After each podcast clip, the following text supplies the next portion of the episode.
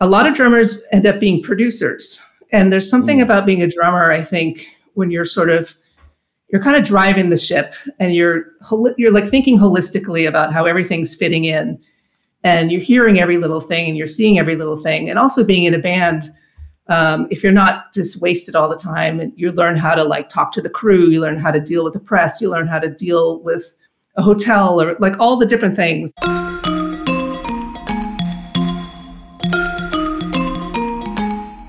hi this is lol tolhurst co-founder of the cure this is budgie co-founder of the creatures drummer with the slits and Siouxsie and the banshees welcome to curious creatures Life after punk. You may think you know the territory, but we, we drew the map.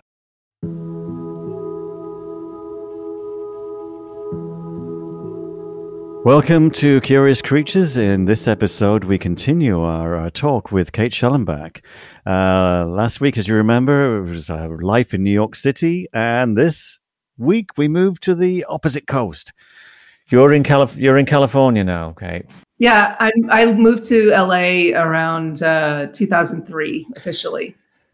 Um, okay. So I've been here for a long time at this point. That's like I never thought I would have moved into California. I was such a new, diehard New Yorker, as was my mom and everybody else in my family. Right. Generations and generations of New Yorkers. So there was a real hatred of LA because that's a that's a place you really you you really can't walk around LA. I didn't, right. No, I didn't know how to drive when I moved here. I would take the bus, and I had to get my driver's license at an embarrassing age. And uh, um, don't worry, I did the same thing. You know, I grew yeah. up living in in London and being driven around and stuff, and that, and I, I didn't get my license till I moved out to California. Yeah. i moved out in '94, I guess. So, yeah. And I thought I would never live in Los Angeles, but you know, I love it here. Really, you know, it's yeah. uh, it's been it's been really a revelation to me to to live here, and I felt a, a, a lot of love and a, and a lot of creativity. So it's been good. Good. Yeah, I like it here. Yeah, I I have a different life here and different career, and and right. um, a lot of friends from from New York moved out here, and uh, yeah, it feels it's it feels like home. What what brought you to what what what what turned it for you to get to LA? Well, I fell in love with somebody. I started dating somebody out here in, in Los Angeles, and my, that would do it. Yeah, and my sister had actually moved to LA a few years prior, and I always enjoyed uh, visiting her right. In LA. And I, I think New York kind of ran its course for me. Like I, it was great to grow up there. It was great to, you know, get into music and all that kind of thing. I lived in a loft um, that I was able to play drums in. I could make a racket. We rehearsed there, we recorded there. Um, but then things just started to change. And I think 9 11 was a little bit of a, you know, scary, obviously a very scary time for New York. But um, right, right. I just, I liked LA. I'd come in February, it would be 75. I'd come in, you know, yeah. Uh, October, it'd be 75. I just, I got, yeah New York is just hard. It's just great when you're young, but it's it's hard. It's like right. it's a tough living. It's always you're always kind of like bombarded by everything. So yeah, I fell in love and I I started coming out here more and more. My band Luscious Jackson had broken up in uh, 2000, and I was kind of figuring out what what I was going to do next. Um, is it going to be more music? Is it going to be a different career? That sort of thing. And uh, it ended up being a different career. I ended up working, started working in television obviously LA is the place for that. And uh, that's been my career in the last uh, bunch of years. Yeah. Um, so, but yeah, I never would have thought, never, never would have thought at growing up that I would end up in LA. We always, LA was always the butt of the joke. And, uh, um, but you know, it's not like, did you guys run into each other in LA just like randomly, or did you? No, I, I knew because that's that's the thing that I miss about living in New York. You just run into people constantly. LA. That's why I left London. That's why I left London. I didn't want to. I didn't want to run into anybody. no, you know, I was like, no, forget that. I, I, want to be somewhere I don't know me. You Lol, you came like to maybe one sound, sound check in all those years that I could have potentially run into you. Yes, because you were living in LA. Yeah, I came down to see you at. Uh, I came to see you at the at the Wiltern. You you and uh, you know the Banshees were playing at the Wiltern, and I came and saw you, and I I hung out, and I I had just learned to drive, right? So I was very happy. Right. But I put my car in one of these lots next to the Wiltern. yeah. I was talking to you for so long at the, at the at the you know backstage, and then we went to this club. My car got locked into this lot, and I'm like, oh shit, I'm gonna I'm gonna have to get a taxi home because there's no, you know, I come back and get this tomorrow morning. So right. I always remember that. Yeah. To me, the more I live in LA, it reminds me of London because it's like it's it's it's a you know it's a small town masquerading as a big city. I think you know there's it's like depending where you live, you know, mm. there's lots of little areas where you can you can know people, you can get things going. You know, it's like uh, yeah, like you know Silver Lake, and then like on the west side, there's lots of little, but it's like it's all in this huge, great conglomerate. You know, yeah. so um, I don't know. I'm I'm comfortable here now, and I I like yourself. I never thought that I would be. You know, but. Yeah. Uh, it's amazing what life brings to you. you know? Yeah, you just have to be open, I guess, yes. and um, willing to take those risks. Yes.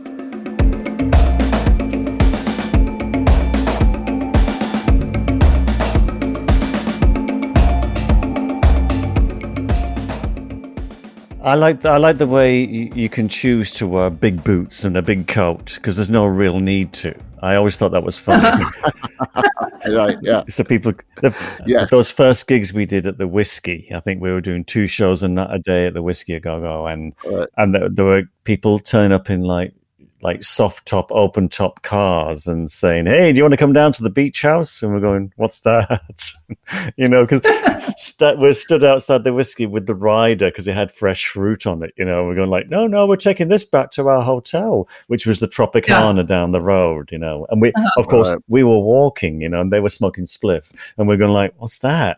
it's like we were so young and green. It was just ridiculous. We had no idea that some of the kids had like bin liners on with a safety pin in them. And we're going like, right. ooh, it's a bit, they, ooh, you know, they've obviously read the Daily Mirror. yeah. It was all Well, that, you just made me, that just made me think of, I don't know if you've ever seen the Portlandia episode where they have the goths on the beach, where it's yes. like a bunch of goths trying to figure yes. like out out like sunbathing, which is pretty hysterical. Yeah. But yeah, I just imagine LA, that scene I remember when I first got here, people would tell me, "Oh, you know, it's it's going to be autumn soon," and I could never discern what the change in weather was. You know, you have to you have to live here about ten years before you realise there are actual seasons. Yeah. You know, and think you know it's a little chillier in the morning. Mm. Just got to put the heater on, and uh, you know, but it, it's the weather. It has to be the weather, and also, you know, I uh, I like the fact that topographically, it's it's very it, interesting. You know, you can stand up yeah. on top of a small hill and see the whole of the city, you know, which you can't do in New York for sure. And you can't do it in London very much, you know. So I like that. It gives a sense of uh, openness. Yeah. Well, I remember studying the Thomas Guide right. and being really into that and like just looking at all because New York City, for the most part, it's it's a grid, you know, except for the village is a little bit crazy. But uh, yeah, I remember really getting into this, yeah, the topography of LA and uh, you know, yes, here's here's this part of this town that you're up on a on a mountain, mm. and uh, that's a whole neighborhood, or or you know, yeah. beach towns, or you know, all that stuff. But I I still have like a, a laminated Thomas guide somewhere. um, that was for truck drivers, like the big the, each yeah, page. Right, right, you, yeah. if, if you had a Thomas guide, there was like those one or two pages that you'd always use, and they'd start to disintegrate, and they'd yeah. rip or like rub off on the streets. Exactly. you're like Where's the exit on the 101? So is that like the A to Z of London?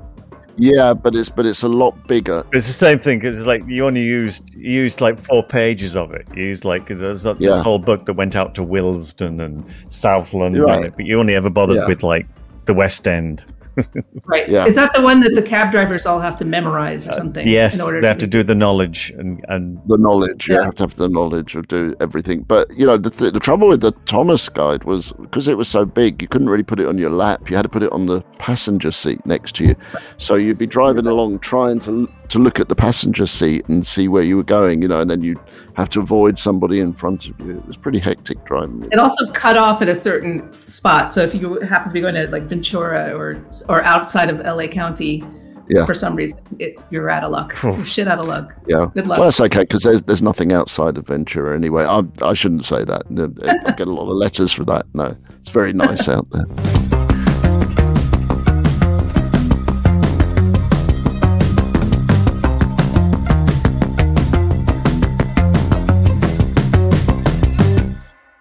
Well, well, I was just thinking the ending of one chapter in your life.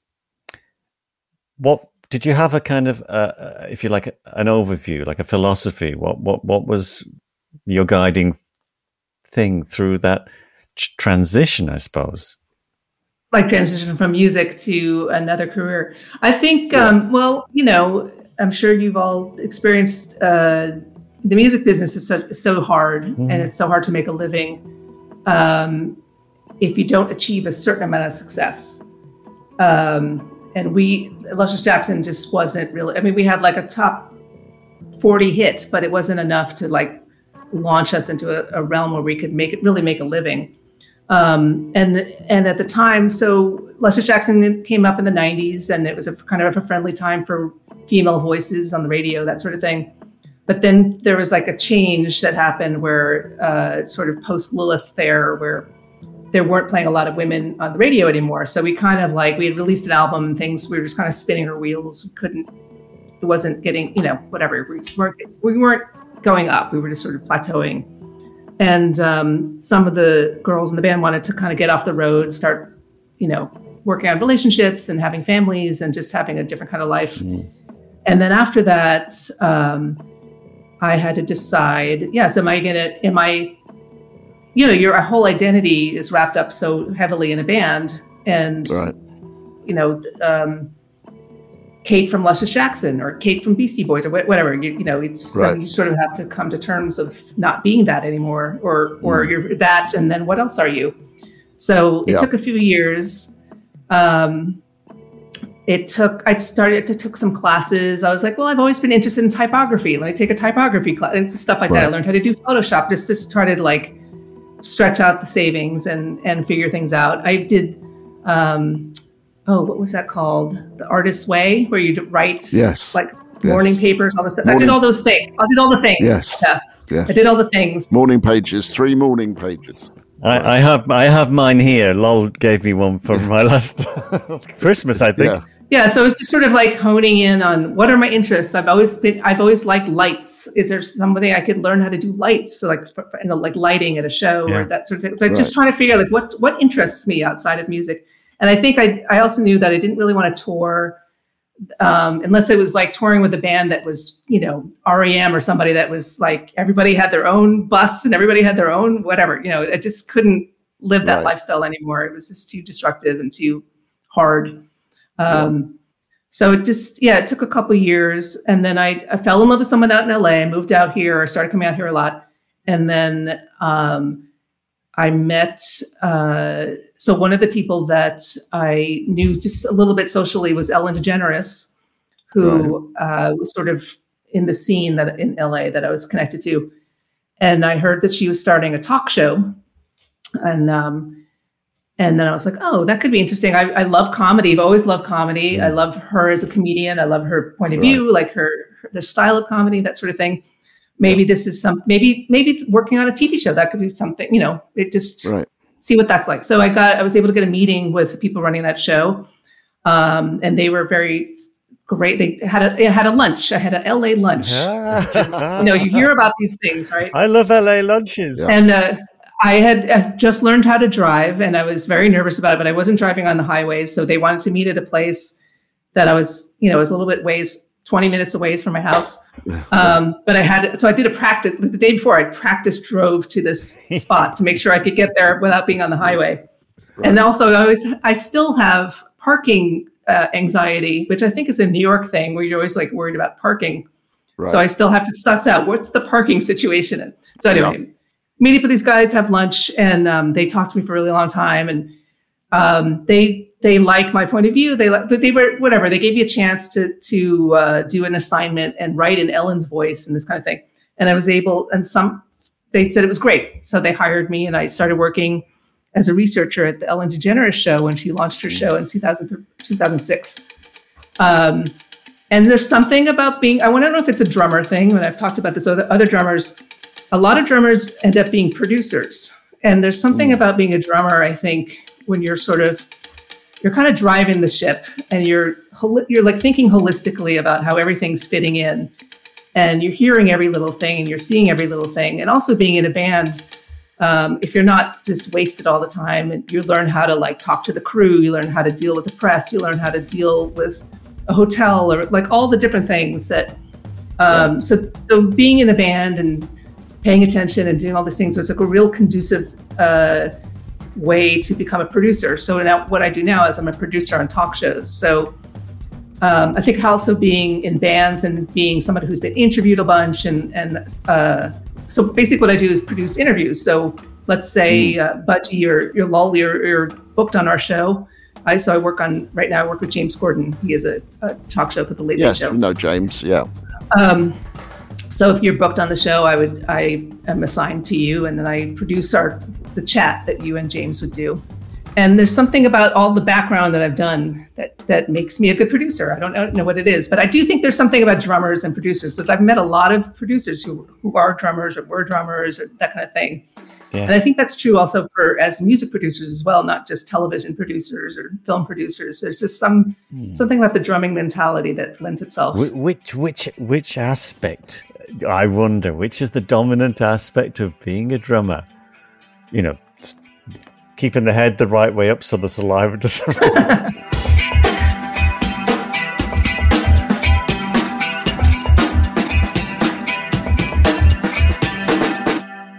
I'm in Berlin. Um, when I got here, the music college opened. Yeah. And I applied for this position, and I ended up I being head of the drum department and then head of the whole live performance department. And I'm thinking, I'm the least qualified here. I've got to be. Everybody else has got academic qualifications. Mm. The only thing I have is experience of something. Yeah. but I'm a drummer, you know, so. Yeah. Does it count? It must count. It must count somewhere yeah. that we have. I think it counts for a lot. The, the, this the, it is that thing of all seeing, all listening, all watching, watching everybody's feet out front. Yeah, there. yeah, mm. yeah. Well, yeah, you have a, you have a point really because I, I I think you know obviously there's you know there's the stereotypical drummer you know as like the, the guy on the muppets you know and right. oh they're all a little mad you know and crazy and that and sure there's some aspects of that that i can identify with but generally there's a much more you know because drumming is fairly um abstract mathematically. I think you know our brains naturally fit that that kind of pattern where we can hold a lot of things together like that. And you know, like this this whole show is just run by drummers. You know, it's like it's a whole yeah you know drummers cooperative. Um, perhaps we're a bit more pragmatic about things, you know, and less uh, less head in the clouds. But you know, who knows? I think uh, as long as we're doing something we enjoy, right? We're tricking people. They like the the lead singer or the guitarist, whatever, they think they're in control of everything, but really the drummers are controlling everything. And we're just yeah. doing it in a very tricky way, very quiet. It's like it's like the goalkeeper in in in you know in a soccer uh, team. The goalies always end up they want to win the match so badly that they end up leaving the goal line and running down the pitch. They say, "Come on, you guys, I can do it. we'll, we'll I'll do it yeah. on my own." Yeah. And I always yeah. knew that you know I I should leave I, as much as I wanted to be out front with the guitar and maybe some points. Mm. Um, I, that was my little fantasy, you know, be on the stage, commanding the show. But you know, you did that quite well. If I think about it, for like like the creatures, I mean, you were definitely, you know, you were running that whole show. It, yeah. uh, it, it it did me in. I, I think, given the opportunity to run the whole thing, I I, yeah. I did and paid the price. It, I well, I I think that's also going back to when I saw that first band that had a female drummer and a female bassist, and I was like, either of those things seem good to me, but I'd rather be sitting down.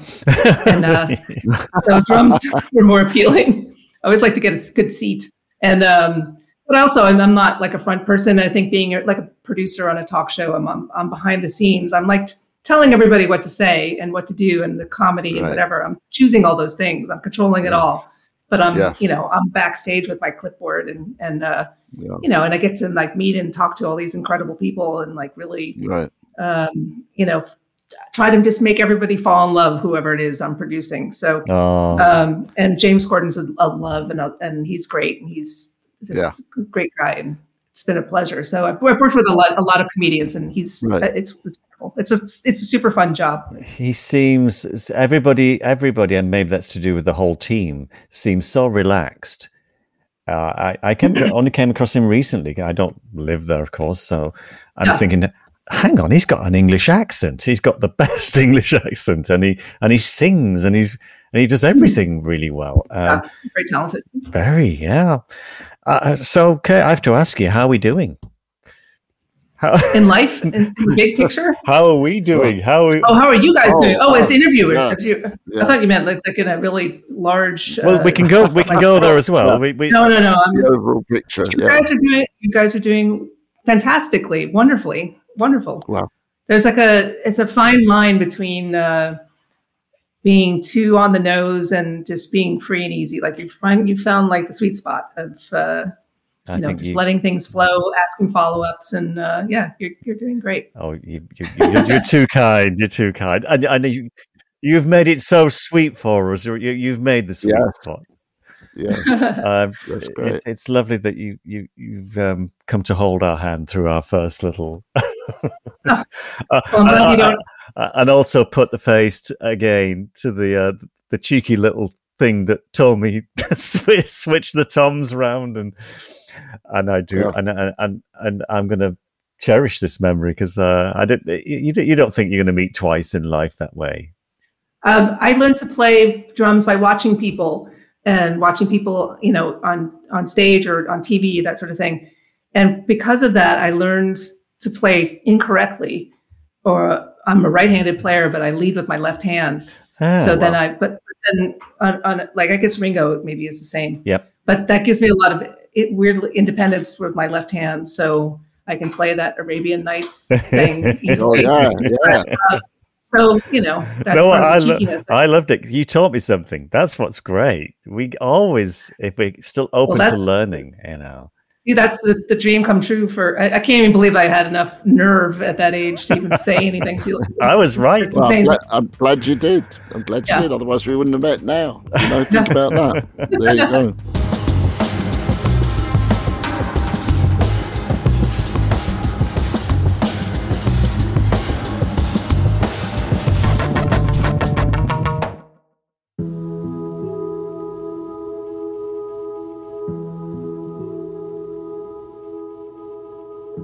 Now it's curious question time again. And this week we're going to answer the third part of Damien B's really long question. It's for both of us. And it says Now's our big chance. It's our big, big chance. chance. Drums in post punk were an overlooked aesthetic, except. I'm glad he said except. Except for The Cure and the Banshees and Joy Division. Many punk, etc. drummers having the usual standard setup was it a conscious decision on both your parts to do original things with the drums, uh, i.e., their configuration? I could go on all day, says Damien B. Well, yes, of course it was a conscious decision. We knew exactly what we were doing and we did it nonetheless. Well, I think we we've already. Uh, well, I, I was certainly venturing into that area. I, um, it's it's kind of like where you're. Um, who you know what who you were listening to or what you were listening to or what you know what like sailed your boat in in in music right. my first memories of drums were somewhere between like and I've said it so many times but it was a film called Zulu with Michael Caine. I remember that. Yes, yes. Yeah, and they're all beautifully attired in their British red regalia. Right. And the Zulu appeared at a big battle scene at the end, and they all appeared. Uh, and I could have made this up. I've checked. There are photographs. I think I'm getting closer to the truth. Okay. But they're up on the horizon, and it's it's it's so obvious that these poor guys, these English officers, are grossly outnumbered the key to it is the Zulu warriors had shields and a spear, and they were ra- wrapping the spear against the shield, and it was like this enormous kind of ram sound. Right, a, a hundred spears hitting a hundred shields, and that was the sound I thought that's what drums should sound like. So you were into the the story that your drums were going to tell as much as anything else. Isn't that strange? It's a very I didn't realize that drums of course they were a communication thing. Right. But what years in the future and and now in the history, but I I played with an old friend uh, Ben Watkins Juno Reactor and he had two two drummers from South Africa. Mabi, he sadly right. passed away just a few a few weeks ago, maybe a month month ago.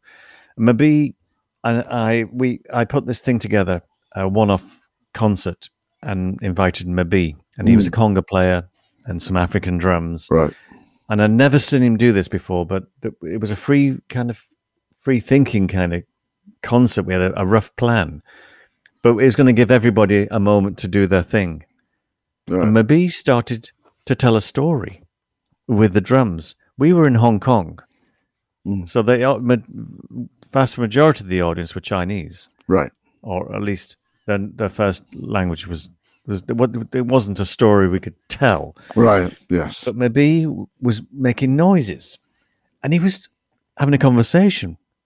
The drums were one character, and I didn't realize how obvious it was. I, mm. you know, what a a storytelling instrument they are. Well, I think you know from the very beginning of time, they were probably the first instrument the man had, and they were used for that to message, you know, people. And so, I, th- I think in answer to Damien's question, I feel the three bands that you mentioned, we were probably interested because punk had set us free and said, "Hey, you don't need to do things the old way; you can do them any way you want."